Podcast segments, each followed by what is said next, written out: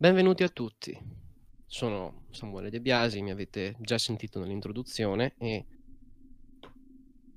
la nostra giocatrice invece. Sono Alessia e niente, oggi ho il piacere di avere qua con me Sam, come al solito, per un nuovo progetto che spero vi piacerà. Noi sicuramente ci divertiremo, quindi. Eh, si spera. A lei la parola. Anche in questo caso è sera, però siamo da tutt'altra parte, non siamo più nei ghiacciai eterni del sud, dell'estremo sud. Siamo ben più a nord, oltre le foreste centrali, sotto quello che è chiamato il picco di Ovalad, a est delle grandi nebbie. Ci troviamo in una colonia del Regno del Fulmine, anzi, lo snodo centrale della colonia, di fatto è una delle parti più interne, appunto, nell'entroterra a sud.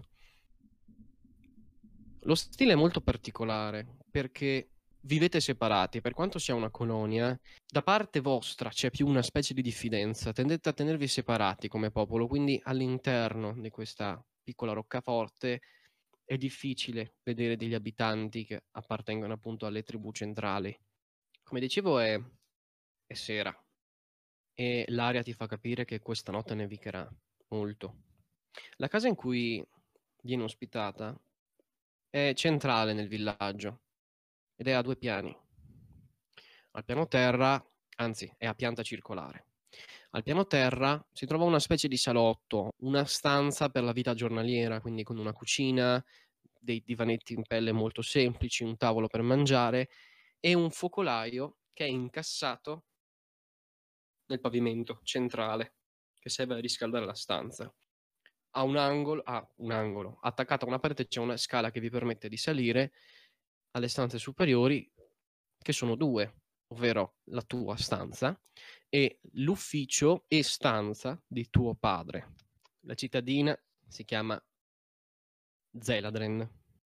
In questo momento te e tuo padre state mangiando. Tuo padre Vagrask è molto cupo questa sera perché deve affidarti una missione. Purtroppo mentre stava supervisionando dei cantieri, una mola è caduta da, dal suo sostegno e gli è caduta sul piede e gliel'ha distrutto, quindi non può fare un, un viaggio troppo lungo, quindi suo malgrado deve affidarti una missione. E te in fondo sai che ti vuole bene, ma da questo punto di vista non si fida molto delle tue capacità diplomatiche. State mangiando e appunto lo vedi cupo, ogni tanto ti guarda sottecchi, perché è infastidito dal fatto che vorrebbe fare in modo diverso, ma non può fare altro, non può cavalcare, fa fatica a camminare. A te la mossa. Piede a parte, tutto bene ai cantieri, padre? È la situazione che sai tu, ti risponde con questo, uno sbuffo, sistemandosi un po' sulla sedia.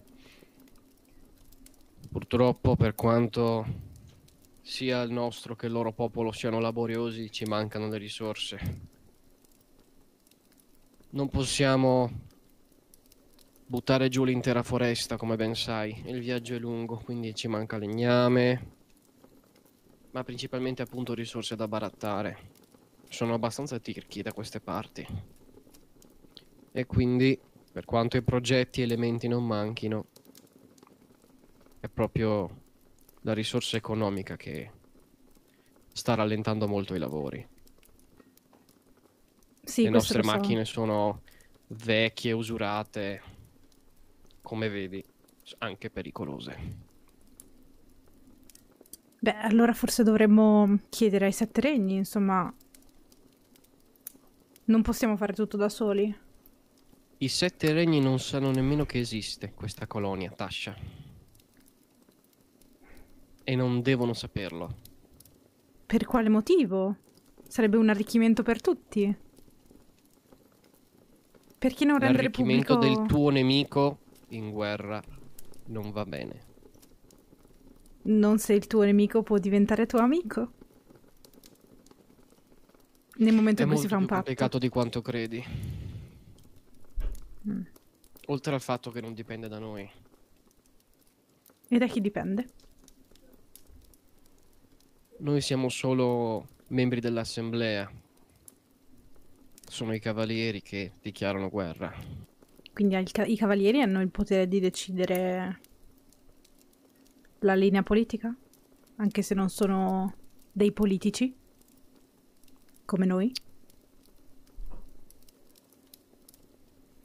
Vedi che mm, anche lui non è, è, d'accordo con quello che dici tu, nel senso si rende conto che non è, cioè sono dei guerrieri questi, eccelgono nel loro campo, però effettivamente non sono dei politici. E nella vostra famiglia scorre un sangue un po' pragmatico, ovvero l'idea di sentire la chiamata degli dei, sentire dentro di voi che bisogna agire in un modo o in un altro, per voi non ha molto senso, bisogna agire con la testa. E lui ti risponde in maniera scolastica, per quanto si veda che è infastidito. Beh, loro sono gli eletti dagli dei, sono la loro rappresentazione in Eldamas, se, gli, se loro vedono che è necessaria una guerra, una guerra si farà. Anche se da 800 anni che lo siamo. È così importante usare le armi per scambiarsi delle risorse o per ottenerle? Non lo so, padre. Ti spiego un pochino la situazione. Il regno del fulmine, il nostro regno, per quanto sia il più grande di tutti, il più giusto. Geograficamente parlando ha poche risorse, oltre al fatto che è uno dei meno estesi, secondo solo al Regno dell'Ombra, e in questa guerra noi siamo alleati del Regno dell'Ombra. Questo significa che due paesi più poveri e più e meno estesi di intera Eldamas sono alleati contro cinque altri regni che fanno parte del continente centrale e delle isole orientali, il che ci porta a una chiusura di fronti. Dobbiamo per forza allearci col sud, con le terre perdute, e ottenere delle risorse aggiuntive. E il Regno dell'Ombra non ha nessuna risorsa per poterci aiutare? Il regno dell'ombra ha solo una risorsa. Dei guerrieri spietati.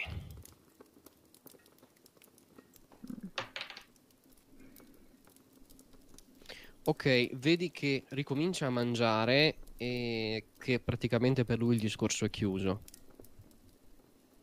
Hai capito che lui è d'accordo con la maggior parte di quello che hai detto tu, che anche lui pensa che questa guerra non abbia molto senso, perché come ben sai questa guerra è principalmente proprio una guerra di retaggio, ovvero quello che fanno gli eserciti è rapire donne e uomini che hanno una certa purezza genetica in base alla fisionomia, si basano su questo, per costringerli a procreare in modo da ottenere guerrieri che posseggano più elementi della magia. Quindi si tratta di una vera e propria guerra di preparazione a un'altra guerra.